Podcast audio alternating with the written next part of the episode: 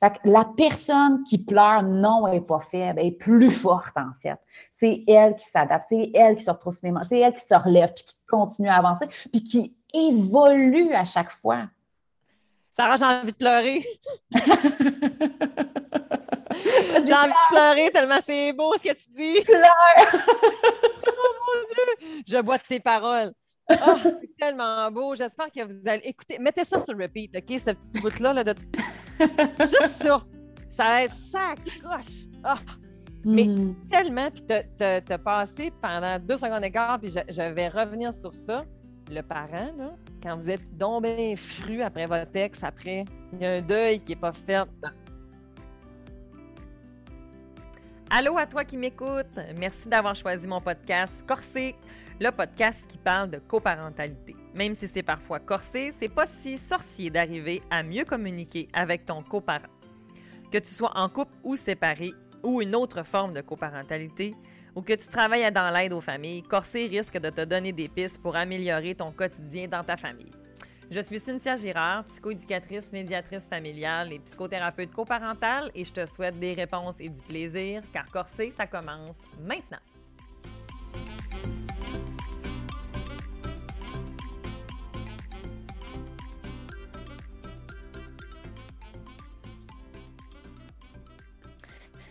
Bonjour tout le monde! Je suis vraiment excitée. À chaque fois que je re- reçois de toute façon une invitée, je suis toujours très excitée, toujours très énervée. Je suis aussi toujours beaucoup dans la gratitude, dans la reconnaissance de mes invités qui acceptent de venir prendre un petit temps pour discuter avec moi euh, d'un sujet qui me passionne, mais en même temps d'un sujet qui passionne mon invité. Fait que les deux ensemble, ça fait un épisode de crinqué.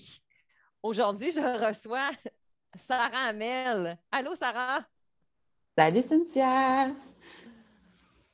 Vraiment heureuse d'être avec toi euh, aujourd'hui. Sarah, euh, en fait, euh, quand, euh, quand, quand je t'ai demandé de venir sur mon podcast, quand je t'ai proposé l'invitation, te souviens-tu, en fait, comment on a amené la, la- la chose, en fait? Qu'est-ce que tu me disais? Hey, je m'en souviens pas. C'est une colle, pour vrai, c'est une colle. Ben ouais, je me souviens pas pantoute. Quand tu m'as dit qu'on allait faire le podcast, je me souviens pas. quand, en fait, bon, on, on- on va revenir un peu en arrière, puis je vais laisser, en fait, bien entendu, beaucoup de temps à Sarah pour pouvoir euh, mieux euh, se présenter. Mais Sarah Hamel, en fait, elle est psychoéducatrice, elle est, elle est très connue, en fait, pour ses capsules légendaires. Elle fait des petites capsules sur Instagram, en fait, euh, qui vulgarisent du contenu psychoéducatif, du contenu. euh, ben, Sarah, c'est quoi tes capsules? Ben moi, mes capsules, je, je les appelle des capsules comico-éducatives parce que j'essaie de vulgariser des concepts par rapport à la parentalité puis au développement de l'enfant, mais avec une- un angle comique. J'essaie de, de faire passer le message de manière drôle pour que ce soit intéressant, autant visuellement que euh, au niveau du contenu. Donc, euh, c'est ça. La mission que je me suis donnée, là, c'est c'est une mission de, de prévention, promotion des, des- des meilleures pratiques et, euh, et tout ça ben, par le, le plaisir. au niveau parental, au niveau des c'est surtout au niveau des tout petits, hein? En fait, en ce moment, dans le fond, Ouais. c'est- mettons, tu t'adresses à qui, mettons, dans tes capsules, tu dirais? Ben, tu sais, c'est ça. Moi, je, moi, je m'inspire beaucoup de mon quotidien pour écrire mes capsules. Puis comme ma fille, elle a deux ans, ben, c'est ça. C'est, Mon contenu, présentement, il touche pas mal plus le 0-5 ans, mais j'ai aussi des capsules qui sont plus pour les enfants d'âge scolaire. Fait que, un peu tout le monde peut s'y retrouver, là. Tu as aussi des capsules avec euh, la grossesse ou euh, comme toute la portion Ouais. aussi de, de la périnatalité. euh, bref, tu vas pouvoir ratisser très large, mais ce qu'on comprend, c'est que euh, les capsules qu'on lit, on se doute en fait que tu traverses ces phases-là toi aussi. Mhm. Absolument, c'est ça. On- On n'est pas à l'abri, puis tu, le vois bien, là. C'est pas parce qu'on est psychoède qu'on est à l'abri des défis que la parentalité peut apporter, là. Fait que, euh, y gotte comme tout le monde, puis on fait notre comme tout le monde. Exactement, tellement. Puis c'est tellement important, je pense, de voir sur les réseaux sociaux aussi des intervenants, puis qu'on n'est pas parfait. Tu sais, qu'on on, a la Mhm. connaissance, mais on a nos blessures, puis on a notre histoire. Fait que on fait pas mieux que les autres, là, finalement. Nous autres aussi, on se trompe, nous mm-hmm. autres aussi, on n'est pas parfait, puis euh, on fait au mieux avec ce qu'on a, tu sais, puis euh, voilà. exact, exact. Et puis, quand euh, justement, on en avait comme un peu discuté, c'était qu'il y avait des gens, des fois, qui te demandaient d'avoir une capsule sur la séparation conjugale ou en tout cas de parler du sujet de la séparation et tout ça. Puis, on s'était dit, ben, hey, pourquoi tu ne viendrais pas en parler à mon podcast, ça serait tellement fun. oui, c'était ça. Puis si ça peut amener une. Euh, et euh, ça va, ça va. En fait, on, a discuté aussi qu'il euh, allait probablement avoir un petit visuel qui allait venir avec ça. On allait peut-être, peut-être pas dans un avenir rapproché, ça va dépendre parce qu'actuellement, Sarah, tu es dans un gros projet. Est-ce qu'on a le droit de dire qu'est-ce que tu es en train de faire? Je sais pas. C'est secret. Je sais pas si, ouais, je sais pas si j'ai le droit d'en parler. On va le tenir que secret pour tout de suite. Mais j'ai des gros deadlines qui approchent. Fait qu'on a un indice ici. On a des deadlines qui approchent. Fait qu'en ce moment, c'est ça qui a été beaucoup débordé, mais euh, il y aura peut-être, en fait, justement, une petite capsule qui va pouvoir être jointe à notre, à notre épisode de podcast. Puis en plus, euh, Sarah, t'es ma clôture.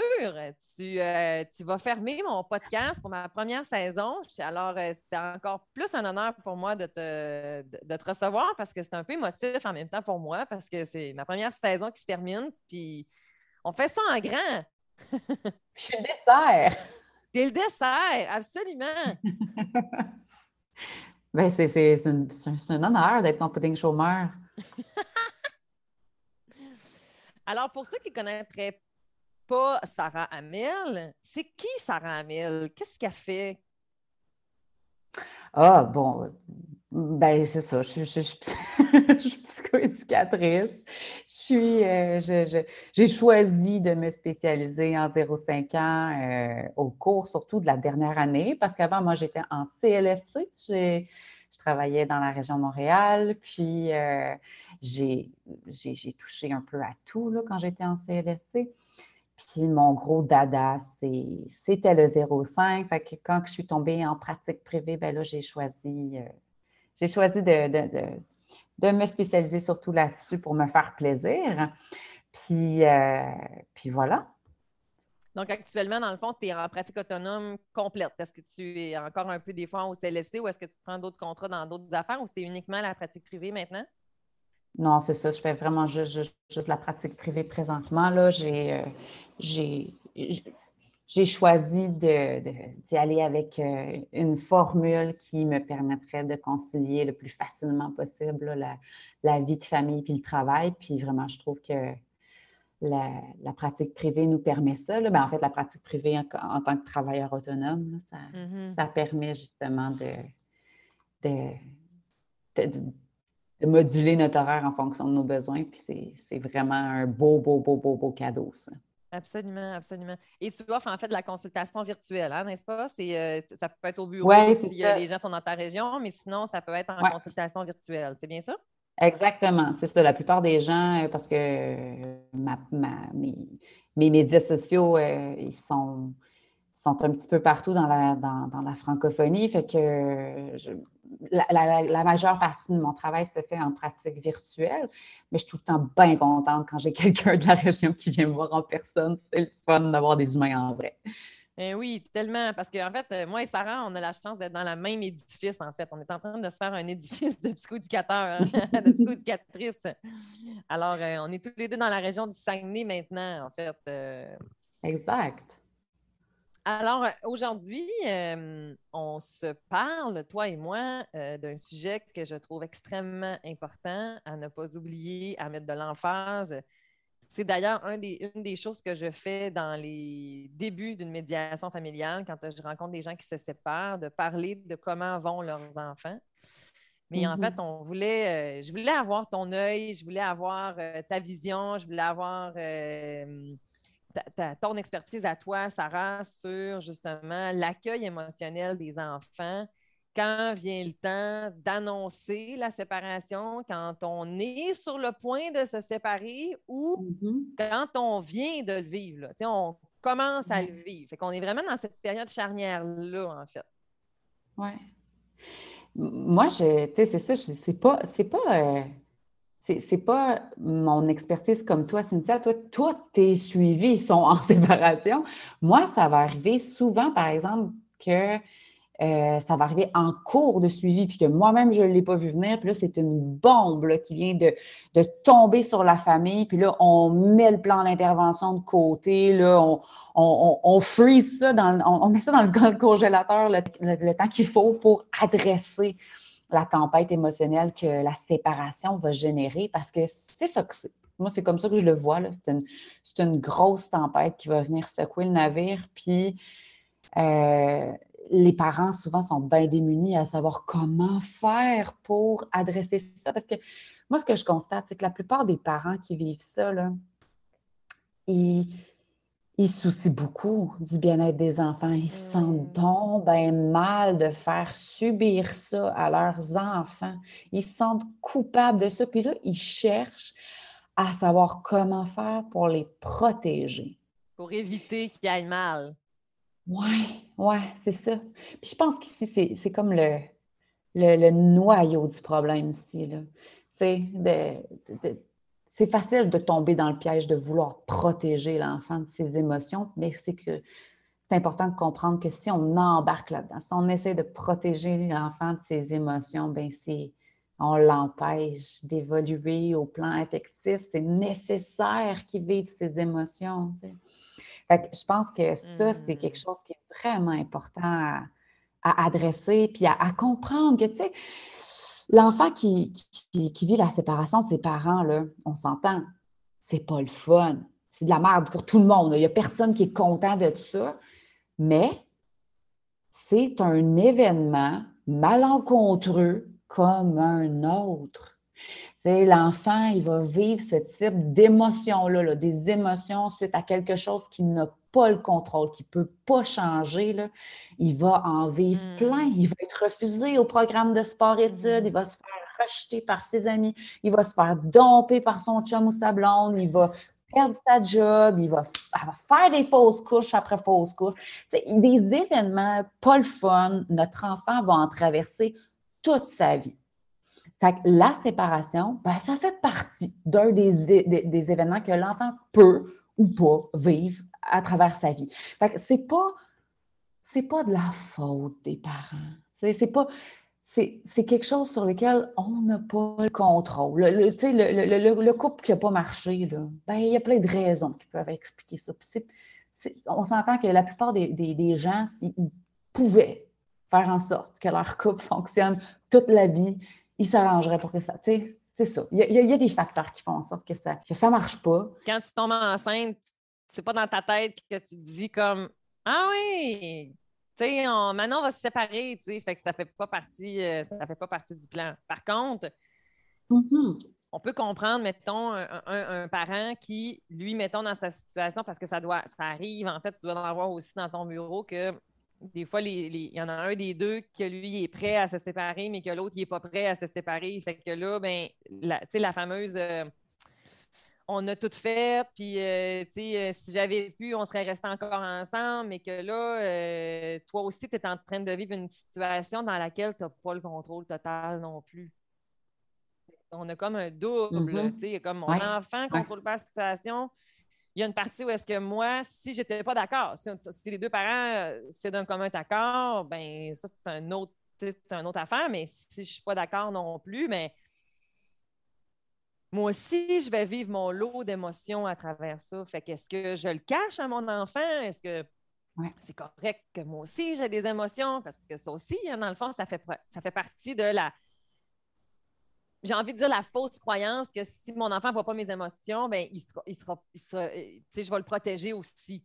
Qu'est-ce que tu en penses de ça? Ah, c'est ça. Ben oui, ben oui. J'en ai parlé récemment avec, euh, avec un, couple, justement. C'était pas pour, euh, pour la même raison, mais ça revient au même. Hein? Ça, ça reste que dans, dans, la situation que tu me décris là, le parent va vivre ses émotions tout seul de son côté. Puis moi, ce que je dis toujours aux, aux parents, c'est que les enfants, là, ils ont des petites antennes sur le dessus de la tête. On ne les voit pas, mais ils sont là.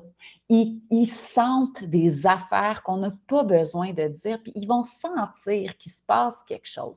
Fait que, si moi, comme parent, je suis envahie de mes émotions, je suis préoccupée par quelque chose. Puis là, là, ça spinne dans ma tête. Puis je suis comme déconnectée de mon enfant parce que je suis tellement dans ma tête. Bien, ça, l'enfant le sent. Il sent le bris de connexion. Puis ce bris de connexion-là est extrêmement insécurisant. Moi, ce que l'image que, que j'aime utiliser de ça, c'est imagine que toi, tu es en train de vivre une tempête émotionnelle. Tu es sur ton bateau, tu es au gouvernail de ton bateau, tu les vois, les vagues arriver, tu sais ce qui se passe, tu le vois, le tsunami, puis l'orage, puis ci, puis ça.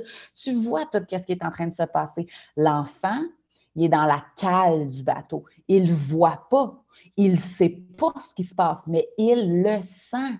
Il sent que ça brasse en tabarnouche, puis c'est super insécurisant parce qu'il ne hmm. comprend pas ce qui se passe. Je trouve que cette image-là, elle parle. Tu sais que c'est une fausse croyance de penser qu'on va protéger nos enfants en, en, cachant les choses. En les laissant dans la cale. Oui, parce que moi, je pense que euh, en tant que famille, on peut traverser n'importe quel ouragan, n'importe quel tsunami, n'importe quelle tempête émotionnelle à condition qu'on les vive dans la connexion, qu'on traverse ça ensemble. Puis on s'entend, hmm. là, c'est pas, c'est pas, tu sais, quand, quand, je dis aux parents de, de, de nommer les choses, tu sais, parce que en anglais, il y a, l'expression qui dit l'éléphant dans la pièce. Là. Euh, quand, quand, quand, il y a the elephant in the room, c'est qu'il y a, y, y, des non-dits, il y a quelque chose qui met tout le monde mal à l'aise, il, y a, un inconfort, c'est palpable, c'est là, mais on ne sait pas trop qu'est-ce qu'il fait là, puis pourquoi il est là, puis tout ça. Puis une fois qu'on l'adresse, The Elephant in the Room, une fois qu'on en parle de cet éléphant-là, là, tout d'un coup, là, ça, ça lui permet de sacrer son camp à lui. Tu sais, c'est. Mm-hmm je ne suis pas en train de dire qu'il faut qu'on explique Ah, là, papa, il, a trompé maman, puis c'est un tas de merde. Ben, ben non, c'est sûr qu'on va, on va choisir des, des termes qui vont. Non, on ne peut pas dire ça. ça, ça va être le sujet de ton prochain, prochaine saison. Les termes à utiliser puis à ne pas utiliser. Mais, tu sais, il y a, comme, comme j'avais fait dans ma capsule sur euh, comment on aborde la guerre avec les enfants, tu sais, il y a, y a moyen de parler de n'importe quoi avec nos enfants en autant qu'on utilise des termes qui sont à la hauteur de leur, de leur stade développemental. Puis parce que ce que ça fait quand on en parle, c'est que là, on n'est plus chacun de notre bord à vivre nos émotions séparément.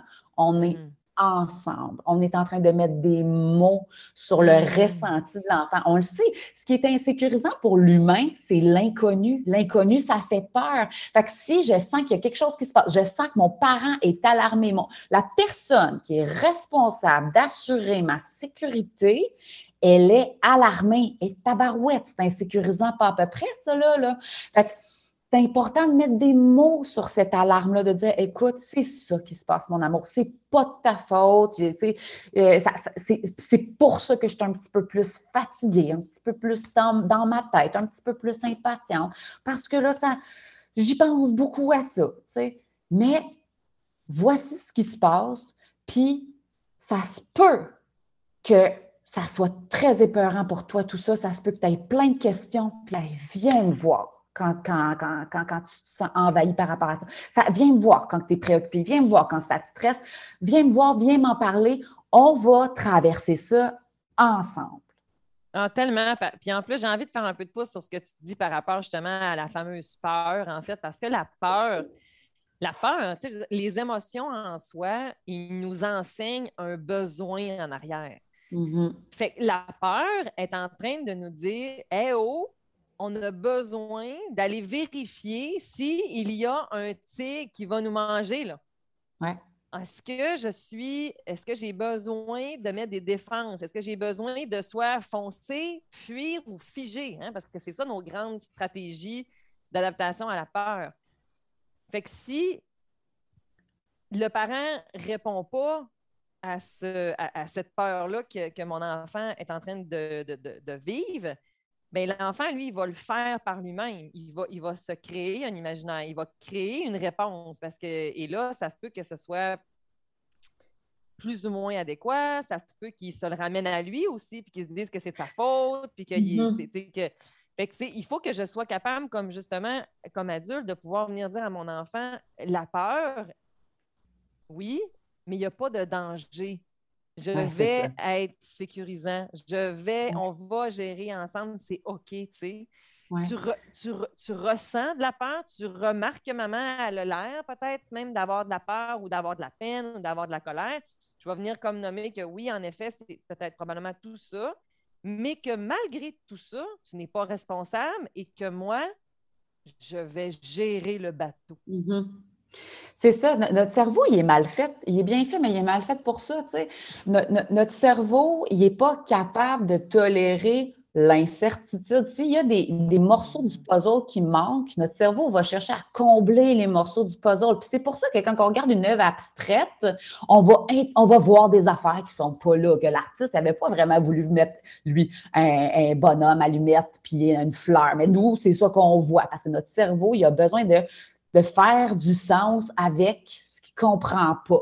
Fait que le danger hmm. ici, si on ne dit pas les choses à notre enfant, c'est qu'il va combler les morceaux du puzzle avec ses propres scénarios. Puis s'il sent de l'alarme, ben ça risque d'être des scénarios plus catastrophiques que d'autres choses qui vont combler ces blank space-là. Fait que hmm. pour prévenir ces scénarios-là que l'enfant pourrait s'inventer ou, ou les explications que lui pourrait trouver par rapport à l'inexplicable, parce que son cerveau va chercher à expliquer. Si nous, on lui, si nous, on lui explique pas, son cerveau va chercher à le faire. C'est naturel, son cerveau, il est programmé pour faire ça. Fait faut, il faut leur mettre les, bons termes, il faut leur donner les vraies raisons, puis les sécuriser par rapport à ça. Puis en, même temps, je dis ça, les sécuriser. Il ne faut pas tomber non plus dans le piège d'essayer d'avoir trop de réponses toutes faites, parce que des fois, là, on ne le sait pas Exactement. On ne le sait pas ce qui s'en vient. Puis, il y a, tu sais, on a juste à penser à la mort. Si notre enfant nous demande, maman, c'est, tu vas-tu mourir un jour, puis c'est quand que tu vas mourir, puis tu vas mourir de quoi? Bien, je le sais pas. Je peux pas promettre à mon enfant que je que je vais jamais mourir. Je peux pas faire ça. Je, je peux, peux pas promettre que je vais mourir dans très, très, très longtemps. Je le sais pas. Par contre, ce que je peux dire, c'est, oh, ça fait peur, hein, penser à ça, mon amour. C'est vrai que ça peut être, ça, ça peut être peur de penser à des choses comme ça. Tu as bien fait de venir m'en parler. Quand tu, quand tu penses à des choses comme ça, viens me voir. Viens me voir, puis on va en parler ensemble, puis on va traverser cette émotion-là ensemble. Une émotion, guys, c'est pas dangereux en soi, c'est d'être tout seul avec une émotion qui peut amener de la détresse. Fait quand notre, quand, notre enfant nous parle qu'il a une préoccupation, la dernière chose à faire, c'est de dire Oh, pense pas à ça, pense pas à ça, là pense pas à ça, ça n'arrivera pas, ou ça, va s'arranger, on va trouver des solutions. Mm-hmm. Ben, quand tu fais ça, là, tu, fais juste le renvoyer dans sa mm-hmm. chambre, puis là, il va aller y penser quand même. Quand même, même que tu lui mm-hmm. dises de ne pas penser à ça, il va y penser, puis il va y penser tout seul, puis c'est là que la détresse peut arriver.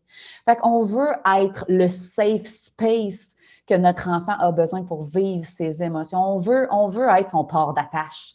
Pour revenir à notre analogie de bateau. Là. Tellement. Puis en même temps, euh, qu'est-ce que tu aurais à dire, en fait, Sarah, justement aussi sur le fait que dans la mesure où est-ce que mon enfant, s'il n'y en a pas d'émotion, je fais quoi? Bien, ça, tu veux dire si on ne les perçoit pas, ces émotions? Quelle belle nuance! J'envoie un gros sourire en ce moment à Sarah. J'ai tendu un piège, n'a même pas tombé dedans pour ça que je l'ai invité. Je le savais. Mais ben non, parce qu'effectivement, tu sais, ça va arriver qu'on va dropper une bombe à notre enfant puis qu'on va lui annoncer quelque chose de, de, difficile ou qu'on va avoir une discussion. Vous avez viens temps, il faut que je te parle de quelque chose. Ça, ça se peut. Ça se peut que ce soit difficile pour toi. Là, on prépare son petit corps. Moi, je dis toujours ça. on prépare le corps de l'enfant à encaisser ce qui s'en vient. De dire, là, on va parler de quelque chose. C'est un sujet qui est très, très important qu'on parle mais ça se peut que ce soit pas facile. OK? Ça se peut que ce soit quelque chose que ça soit, ça soit désagréable pour toi d'entendre ça, mais c'est important qu'on en parle. Puis là, on drop la bombe, on, nomme les faits, puis ça se peut que l'enfant ait besoin de temps pour processer cette pour traiter cette information-là. Ça se peut que ça ne soit pas là sur le coup qu'il réagisse. Ça se peut que lui, là, il ait besoin de l'avaler, la pilule, puis d'analyser ça. Fait que ça, ça se peut que ça soit un retardement. que ça se. Et là, je pose déjà une question que des fois je vais entendre. Oui, mais combien de temps le retardement? Mais ça, on ne peut pas savoir. On ne peut pas savoir d'avance. C'est tellement différent d'un enfant à l'autre. Puis, tu sais, puis je pense que ça, peut être intéressant. Je ne sais pas si tu veux qu'on aille jusque-là, là, mais tu sais, il y en a des enfants, par exemple, que euh, on va avoir l'impression qu'ils n'en ont pas d'émotions, qu'ils ne réagissent pas, mais c'est parce que c'est leur défense qui sont activées, c'est leur armure. Moi, j'appelle ça l'armure. L'enfant va mettre son, armure protectrice pour ne pas mmh. accéder à sa vulnérabilité parce qu'il ne veut pas vivre ces émotions-là. C'est trop mmh. douloureux de vivre ça, c'est trop confrontant. Fait qu'il préfère mettre son armure puis faire comme si de rien n'était, puis enfouir ça au plus profond. Sauf que si on voit que c'est le même chez notre enfant, là, il va falloir, il va falloir intervenir, puis il va falloir leur donner sur un plateau d'argent l'occasion d'en brailler une shot un moment donné. Ça, va être nécessaire. Ça, euh, ça c'est. Exactement. Puis des fois, en fait, aussi, tu sais, c'est qu'au moment de la séparation, au moment où est-ce que vous annoncez cette, cette, euh, cet événement-là, cette bombe-là, comme tu dis, euh, ben il y a aussi un historique avant. Fait que la manière dont, que, mm-hmm. la manière dont j'accompagne habituellement mon enfant dans les émotions, parce que mon enfant il est habitué à une manière qu'on fonctionne en famille sur comment je suis accueillie, comment on traite les, les, les, bobos, mettons, tu sais. Fait que c'est sûr que si, euh, de façon générale, je, me fais dire comme ben non, mais là, on pleure pas pour ça, là, c'est correct, on, on revient-en, ou ben euh, hein, on va pleurer pour quelque chose qui, qui, vaut la peine, ou je, Comment mm-hmm. on, gère ça, tu sais? Ben, il ne va pas changer, là, mon petit minou. Là. Fait que c'est moi que je vais être en mesure de pouvoir peut-être lui proposer un, une autre ou un nouveau modèle, tu sais, ou une nouvelle mm-hmm. manière, en fait, et de pouvoir justement lui donner des, des, occasions de pouvoir vivre. Et parfois, elles vont être à rebond jusqu'à très longtemps. OK? Des fois, en fait, là, surtout chez nos tout petits, parce que euh, la capacité de réflexion. Euh, n'est pas là, est difficilement là, mais l'abstrait, c'est complexe. Fait que pour eux, mettons que vous leur annoncez ça dimanche soir, que maman, papa, ils ne seront plus des amoureux, mais qu'on va physiquement se séparer, mettons, dans trois, quatre semaines. Mm-hmm. Ça se peut que tu vois aucune réaction jusqu'à ce que ça se ben passe. Oui. Parce que là, pour eux, ils vont en prendre conscience. Là, ils vont le vivre. Mm-hmm. Pendant tout. Mais là, il y en a qui auraient peut-être le goût de dire mais d'abord, on est mieux d'attendre la dernière minute. Mais là, non, parce qu'on vient d'en parler tantôt. Ils sentent, ils sentent qu'il y a quelque chose qui se trame, ils sentent qu'il y a quelque chose qui se passe. Fait que ça se peut que sur le coup, hum, hum, OK, parfait, je dépose cette information.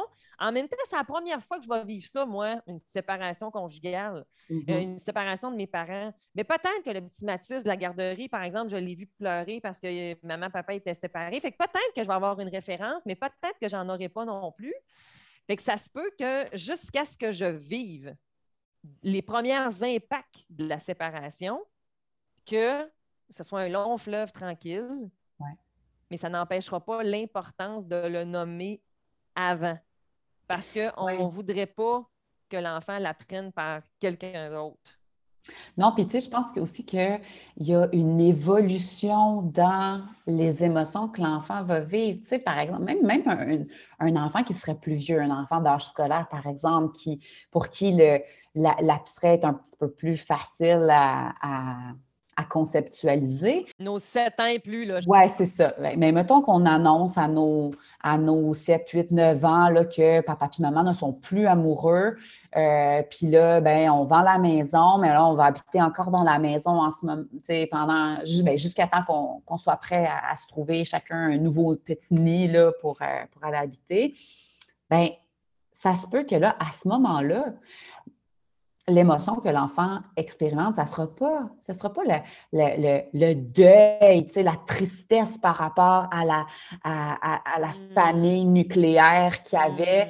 Ça ne sera pas nécessairement ça qu'ils vont vivre parce que là, ils ont leurs deux parents, mais peut-être que là, ça va plus être justement de l'anxiété, des préoccupations, des questionnements, qu'il va avoir besoin d'être sécurisé par rapport à ce qui s'en vient, qu'il y a besoin de prévisibilité. Peut-être que là, on va plus être là-dedans. Puis qu'à partir du moment où là, les parents vont, vont partir chacun de leur bord, que là, la garde partagée va commencer, bien là, l'enfant va avoir le reality check qui va y péter dans la face. Là, il va prendre conscience qu'il ne peut pas changer la situation. Là, c'est fait. Là, c'est fini. Mm. C'est ça sa vie à cette heure.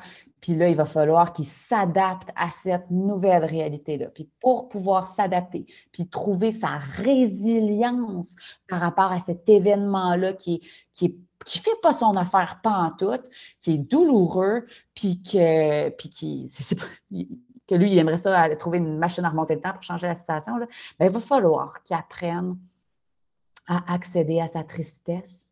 Parce que c'est pas, c'est uniquement par sa tristesse qu'il va accéder à cette résilience-là. C'est la, la, la, tristesse, c'est la clé dans, dans un processus d'acceptation de, ce qu'on ne peut pas changer.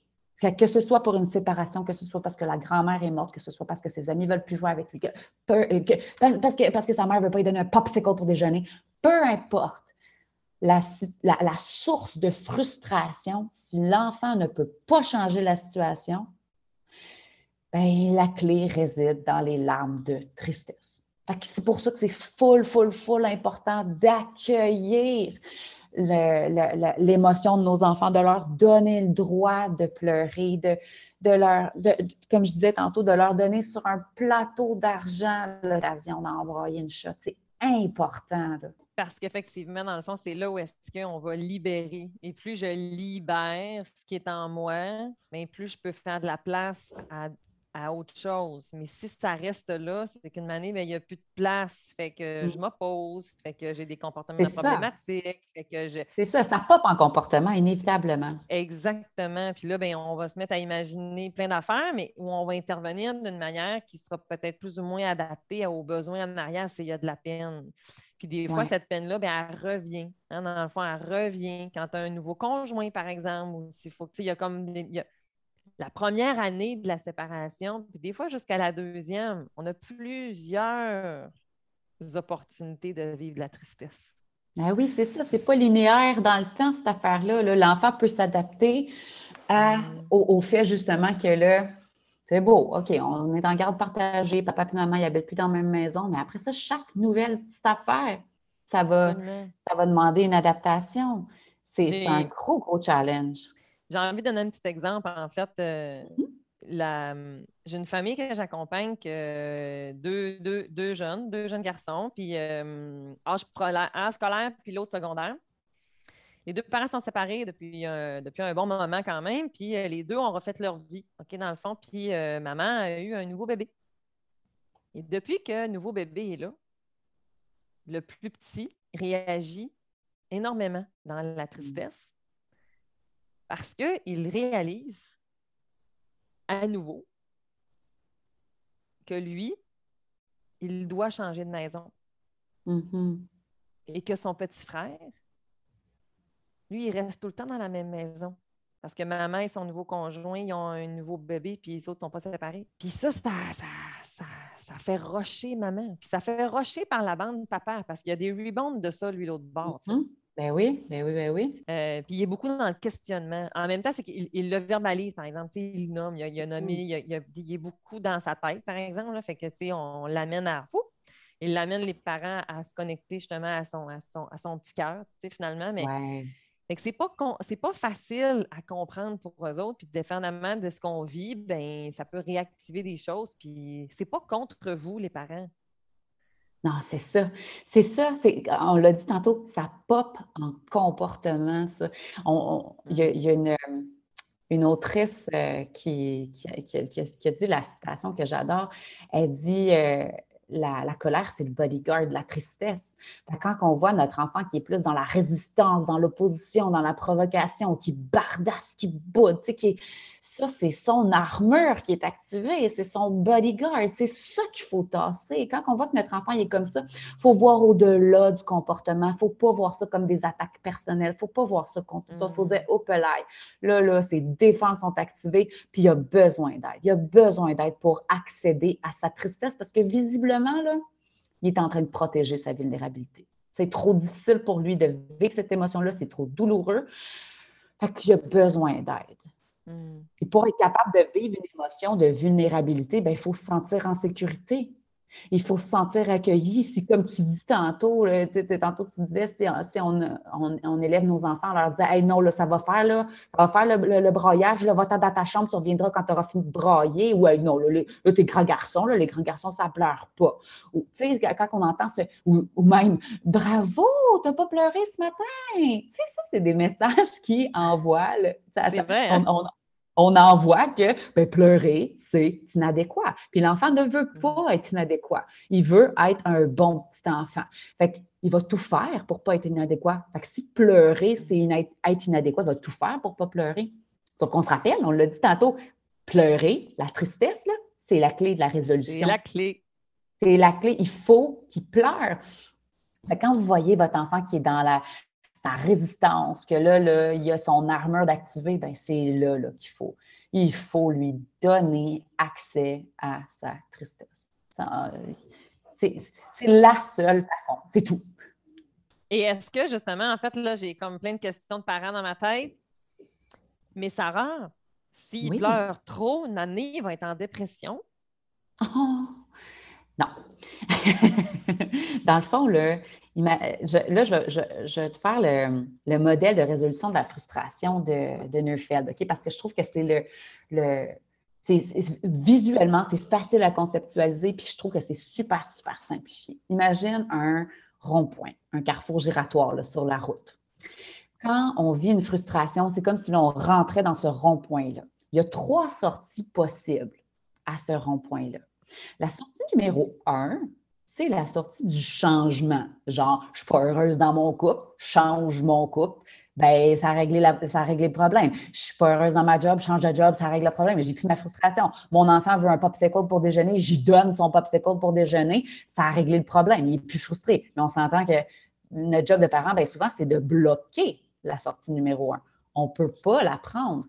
Puis quand on fait ça, c'est qu'on prépare, on prépare notre enfant à toutes les situations qui ne pourra pas changer dans la vie. Comme je vous disais tantôt, le, mm-hmm. d'être refusé au programme de sport-études, les parents qui se séparent, la grand-mère qui meurt, le, le, chum qui te laisse, les amis qui veulent plus de toi. Tu sais, toutes ces affaires-là, il y en a plein de situations dans la vie où on ne peut pas prendre la sortie numéro un. On ne peut pas changer la situation.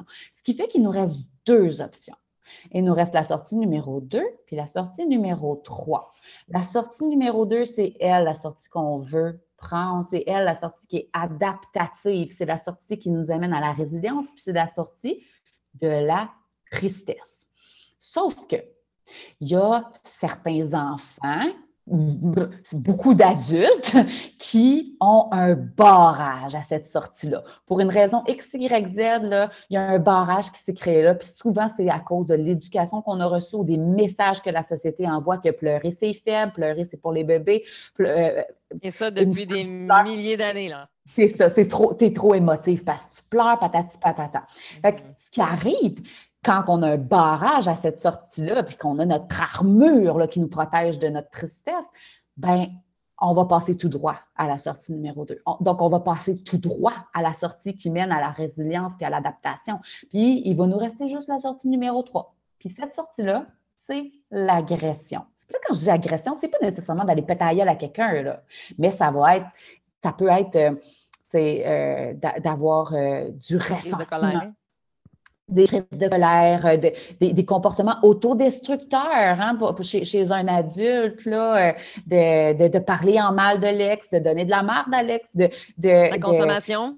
la consommation, d'arrêter de, s'occuper de soi. Tu sais, mettons quelqu'un qui perd sa job, puis qui n'est pas capable justement d'accéder à la sortie numéro 2, d'accéder à sa tristesse, puis que là, il se laisse aller, s'occupe plus de lui. Peut-être, ben, c'est là, c'est là qu'apparaissent les comportements dépressifs. C'est, là que ça. tu sais, il y a, y a des. Les gens pensent à tort que pleurer, c'est faible.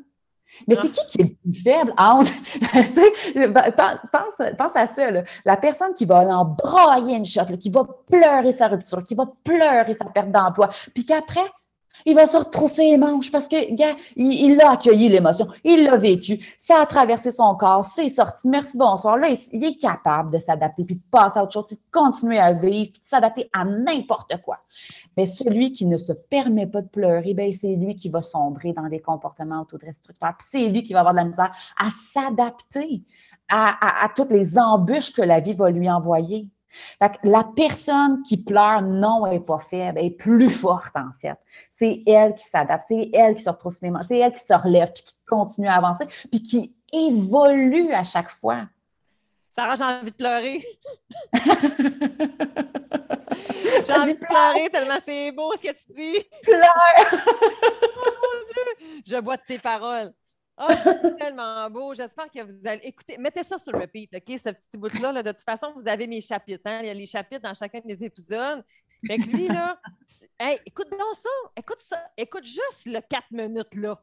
Juste ça. Ça va être ça gauche. Ah! Mais hmm. tellement, puis tu as passé pendant deux secondes d'écart, puis je, vais revenir sur ça. Le parent, là, quand vous êtes donc bien fru après votre texte, après il y a un deuil qui n'est pas fait. Un deuil, pour faire un deuil, il faut que je le pleure. Là, je suis bloquée à l'étape de la colère, du déni, de tout ce que tu veux. Je n'ai pas mm-hmm. fait le bout de la peine. C'est important. Ouais. C'est important de se. Ouais, mais pleure les dons pas, ton ex. Hein? Nos amis aussi sont. C'est ça, c'est ça. Quand, quand les, les, ta chum de fille a dit Elle pleure pas pour lui, c'était un tas de merde, là, t'es bien mieux sans lui. Non! Avec tout ce qu'il t'a fait, avec tout ce qu'il t'a fait, il a été violent, t'as été. Regarde, c'est un, elle, là, c'était une ci, c'était une ça. Elle t'a tellement, elle t'a tellement manipulé, elle t'a tellement tout pris. Puis, j'ai de la peine. Pleure là, ouais. C'est pas ça que tu voulais c'est pas ça que tu voulais. Toi, tu voulais une relation, tu voulais une relation saine avec cette personne-là. C'est ça que tu voulais, puis c'est pas ça que tu as eu, puis c'est ça qui te fait de la peine. c'est ça qui est important d'adresser. puis c'est ça qu'on voit qui est le problème dans notre société en ce moment. Faites juste penser à Will Smith, là, aux Oscars le mois passé, ou en tout cas. Elle me demandait où tu allais, là. J'étais comme, lui, bon, il est en il est, il est il est rentré dans le rond-point de la frustration. Il n'a pas pu prendre la sortie numéro un. Il n'a pas pu changer la joke qui avait été faite sur sa, femme. Puis deep down, ça l'a blessé. Ça lui a fait de la peine que sa femme soit humiliée sur la place publique. Mais lui, il n'a pas été capable d'accéder à sa tristesse parce que c'est un gars, c'est un macho, les gars, ça broye pas, ta, ta, ta, ta. Ça a résulté en agression. Sortie numéro 3. Il a passé tout droit, lui, à la sortie numéro 2. Elle doit être bien barrée. Là. Il, y a, les cols bleus qui sont là depuis bien longtemps, là, puis qui, ont fait un gros trou devant cette sortie-là, puis elle n'est pas accessible pas en tout.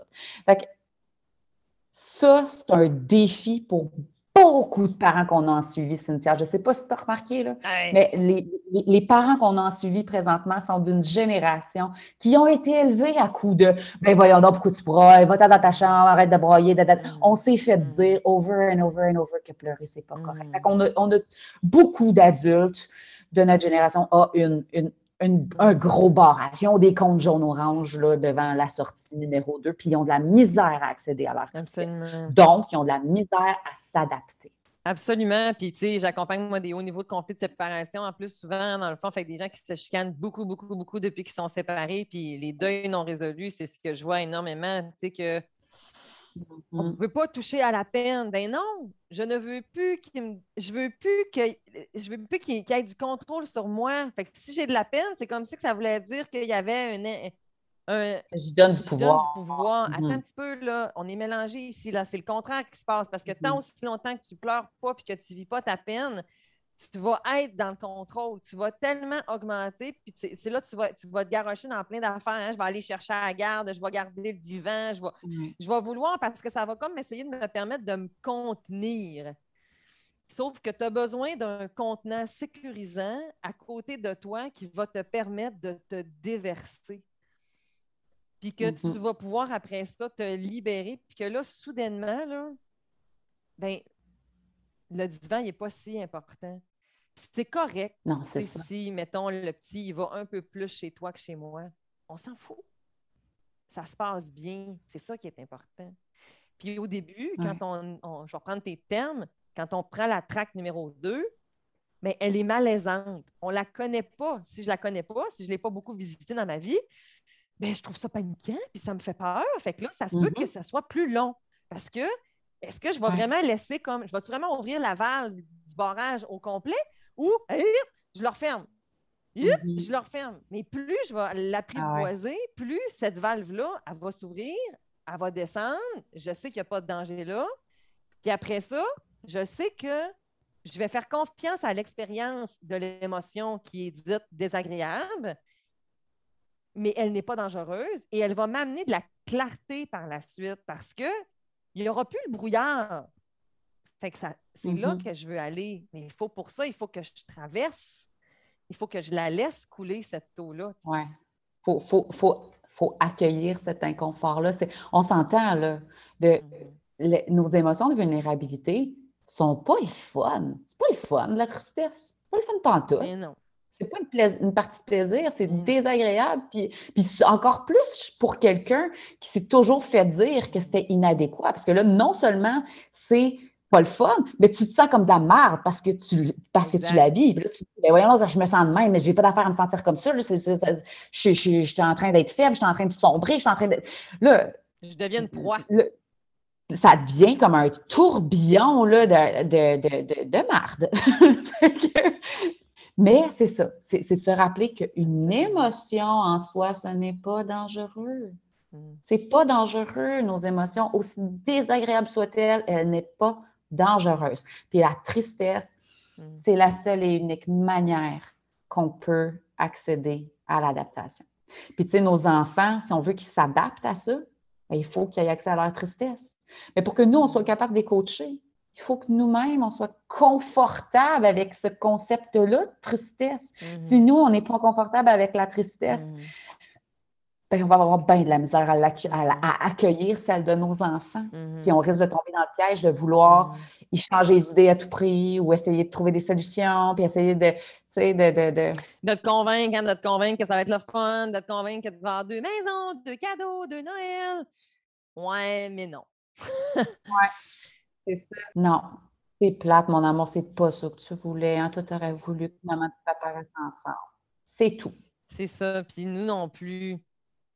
Puis nous non plus, c'est pas ça qu'on aurait souhaité. En fait, ça aurait été, on aurait voulu que ce soit différent aussi. Puis, puis c'est là aussi, justement, où est-ce que, comme parent, mais c'est correct de montrer à votre enfant que vous avez des émotions. Je veux pas que ton enfant, par exemple, il, se, il, te console. C'est pas sa job. Là, dans le fond, il faut, faut pas aller jusque-là. Euh, mais il, a le droit d'avoir de l'empathie. Hein, dans le fond, c'est correct s'il y a de l'empathie, mais c'est correct qu'il voit et que, parce que si tu lui dis que euh, oui, c'est vrai que ça fait de la peine, mais que tu, tu, à mmh. aucun moment il, détecte que toi, tu as de la peine, mais ça peut devenir dissonant là, ici. Là, fait, fait euh, c'est important aussi que vous aussi, vous avez le droit de, de montrer vos émotions. Euh, sans tomber dans le, le, contenant que je parlais de tantôt, ça ne peut pas être ton enfant. Il faut que ce soit quelqu'un d'autre. Parce que ça, ce n'est pas son rôle à lui. Là. Non. Puis c'est important d'être conscient que nous, nos émotions sont épeurantes pour nos enfants, sont plus grandes que nature, sont plus grandes que lui. Puis ça peut être très, très insécurisant pour un enfant d'être témoin d'un trop-plein d'émotions d'un adulte c'est pas, pas une mauvaise chose en soi là, de montrer à notre enfant qu'on a, des, qu'on, a des émotions, mais par contre, c'est important de garder en tête que ça peut être insécurisant. Donc, il faut sécuriser. Il faut dire, hey, là, mon amour, tu le vois, là, oh là, j'ai de la grosse peine. Moi aussi, j'aurais aimé ça, que ça se passe autrement. Moi aussi, ça me fait de la peine. Mais inquiète-toi pas, je suis encore ta maman, puis je m'occupe de toi. On va continuer à faire, tu sais, on va faire notre soirée comme prévu. Je vais aller faire, je vais, aller faire ton souper, peut-être On montre qu'on est quand même en charge, que notre enfant n'est pas laissé à lui-même parce que nous, on est envahi de notre émotion. C'est ça qui peut être insécurisant pour l'enfant. Exact. Envoyé le message, je, mets des mots, là, tu le vois bien que j'ai de la peine. tu sais, imagine que tu es dans un avion, là, puis qu'il y a une zone de turbulence, puis que le pilote dit Non, non, il n'y en a pas de zone de turbulence, je ne sais pas de quoi tu parles. Ben non, ben non, ben tu vas capoter. Oui, on te niaise-tu? Je, je, je le sens qu'il y a des zones de turbulence, il ne pas dire qu'il n'y a pas de zone de turbulence. Je le vois, je le sens. c'est la même affaire. Ou à l'inverse, quand tu vois le pilote, tu vois le pilote comme Oh, il y a de la turbulence, ça va pas battre, ça va pas battre. Là, tu fais comment, mon Dieu, on n'arrivera jamais à bon port. Ben, c'est ça. C'est ça.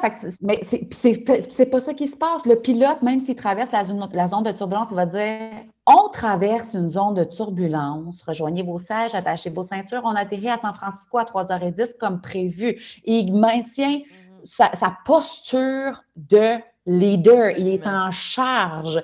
Puis c'est mm. ça qui est sécurisant. Fait que quand on a une émotion, ben c'est de le nommer. OK, oui, j'ai de la peine, mon amour. J'ai de la peine, mais on va atterrir à San Francisco à 3h10. Je suis encore en charge. Je vais faire le souper comme prévu. Je suis encore ta maman. Je m'occupe de toi. Inquiète-toi pas, ma chérie. Moi, je suis une adulte. Je suis capable de traverser mon émotion. Ça ne me fait pas peur. Ça, c'est sécurisant où on va prendre un léger détour, puis on va quand même arriver. Fait que à soir, on va caler de la pizza. Mais je gère, c'est ça. Et demain, on reprendra, hein, dans le fond. c'est ça aussi, ça va être correct. J'ai envie qu'on aille vers la fin en se demandant aussi, j'ai une question pour toi. Est-ce que je peux euh, les émotions en fait de mon enfant il y en a-tu qui ne sont pas corrects? Non. Toutes les, émotions, ils ont une raison d'être sur le plan adaptatif de survie de l'espèce. Il n'y a, rien qu'on vit qui n'a pas une raison d'être. Même les émotions les plus désagréables, puis même ceux qu'on aime le moins, genre la jalousie, on démonise tellement la jalousie, mais une raison d'être à la jalousie. Ça a un pouvoir de, protecteur au niveau de, notre survie d'espèce. Fait, fait, non, il n'y en a pas d'émotions qui ne sont pas correctes. La seule chose qui peut ne pas être correcte, c'est de la manière de l'exprimer. Genre la colère. La colère, euh, si la colère n'existait pas, là, euh, mais on ne serait pas là. on ne serait pas ici.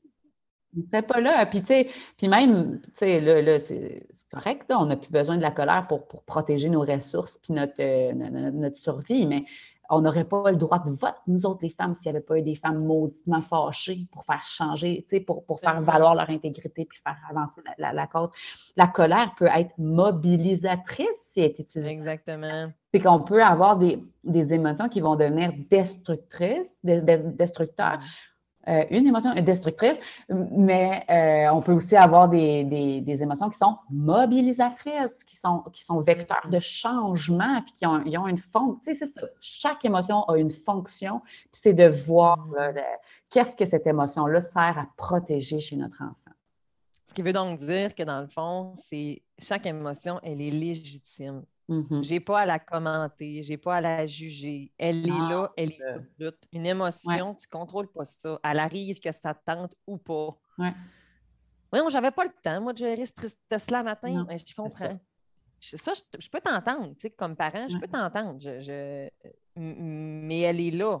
Fait, fait que ça se peut que tu l'accueilles peut-être pas comme tu aimerais donc bien à matin parce qu'il faut que tu partes à la garderie mais on, va, on, peut donner un peu d'amour, puis on va continuer à lui donner de l'amour en disant ce soir, mais il va falloir que tu t'en occupes. Parce que si tu t'en occupes pas, ben, je contribue à ce qu'il y a la garde à l'intérieur de lui. Puis que j'entends que ben, finalement, c'est peut-être pas mon parent qui va m'accompagner avec cette émotion-là. Fait que cette émotion-là, avec mon parent, je l'aurais pu. Ouais pas ça qu'on veut. Exact. Puis même nous, comme parents, il faut qu'on accède à notre tristesse dans ce temps-là. Puis qu'on se donne le droit de dire Tabarouette, c'était pas ça le matin que je voulais, moi. J'avais pas le goût, moi, d'avoir la boue dans le toupette de même temps. C'est donc bien tough. C'est donc bien tough être parent puis travailler en même temps. C'est donc bien dur de vivre ça. Quand on se dit ça, mm. on s'auto-valide. On est en train de se dire j'ai de la misère, j'ai de la boue dans le toupette, j'en arrache. Pas parce que je suis pas bonne, pas parce que mon enfant n'est pas correct, mais parce que c'est dur. That's it. Et là, ça ne veut pas dire que tu es une victime quand tu fais ça. Mm-hmm. Si tu restes assis dans cette complainte-là, là, tu peux développer une attitude de victimisation parce que je vais rester là. Mais tantôt, tu as dit que après que j'ai accueilli cette peine-là, qu'est-ce que je fais?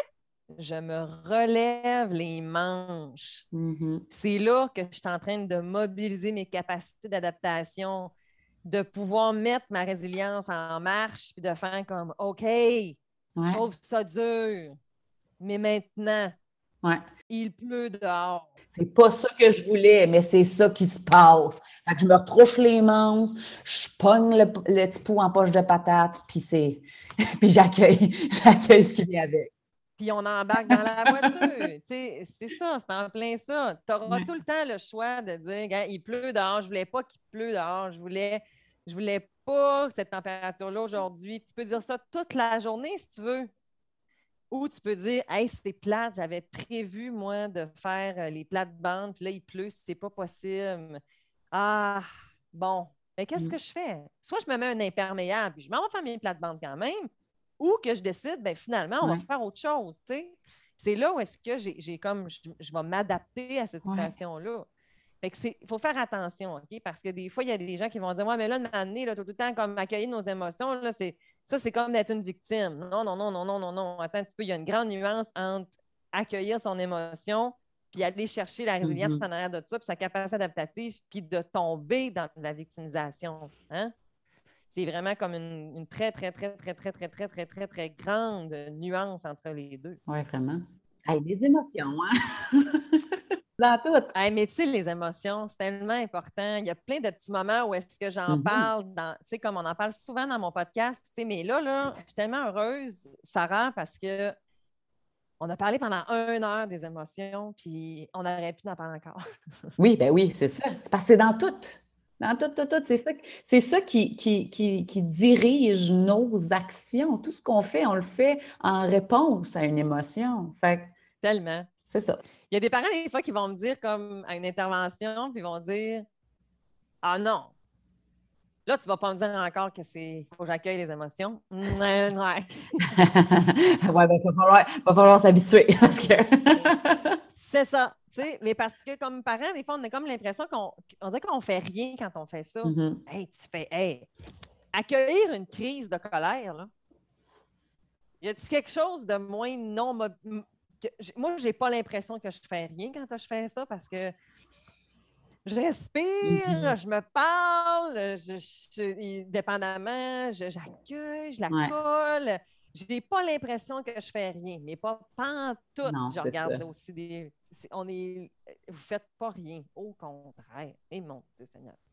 Puis plus vite tu vas te connecter sur à quel point que il a donc bien besoin d'être accompagné, il a donc bien besoin d'être sécurisé, il a besoin de moi, il a juste besoin. Plus je vais l'aimer dans sa crise, plus je vais me connecter à ça, plus mon propre cerveau limbique à moi va se connecter à son cerveau limbique, plus la crise elle va se descendre plus vite.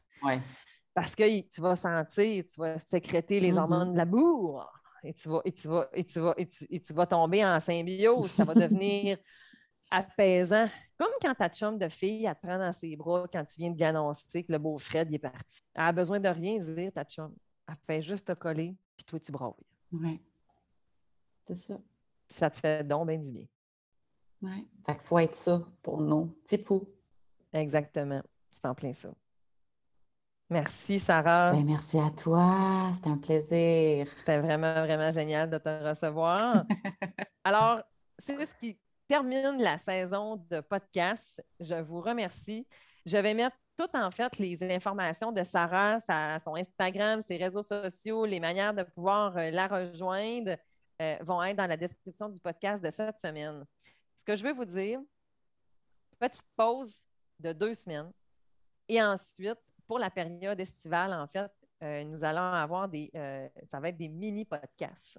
Donc, je vais avoir en fait des mini capsules, tout simplement, en fait, qui vont être basées sur des, phrases entendues par des parents, par des enfants, et euh, donc, euh, ça va être des, petites affaires légères qui s'écoutent bien en mangeant un popsicle, en tombant dans la pelouse, euh, en préparant le punch. Alors, voilà, ça me fait plaisir. Puis la saison régulière ben, va reprendre à l'automne. Alors, sur ce, bonne semaine et merci encore, Sarah, d'être avec nous aujourd'hui. Ça me fait plaisir. Bye bye, bonne semaine. Wow! Quel dernier épisode on vient de vivre. Je sais pas pour vous, mais moi, j'ai adoré. J'ai trouvé Sarah extrêmement généreuse et c'est pour ça aussi que j'avais envie de vous la faire découvrir. Alors, on a discuté ensemble de l'importance d'accueillir les émotions de nos enfants, de les accompagner dans ces tempêtes émotionnelles, de nous-mêmes être le pilote à bord de l'avion de la vie de notre enfant, l'aider à surmonter l'adversité pour pouvoir développer de la résilience c'était extrêmement pertinent. Alors, comme je l'ai dit, on prend une pause et on se retrouve dans deux semaines pour les mini-capsules J'ai entendu dire qui seront des petites capsules où est-ce que je réponds à des questions ou que je ramène des citations entendues par des enfants, un membre de la famille, un parent, un grand-parent, un membre d'entourage. Ce sera tout en légèreté, absolument parfait pour la période estivale. À bientôt! Bye bye!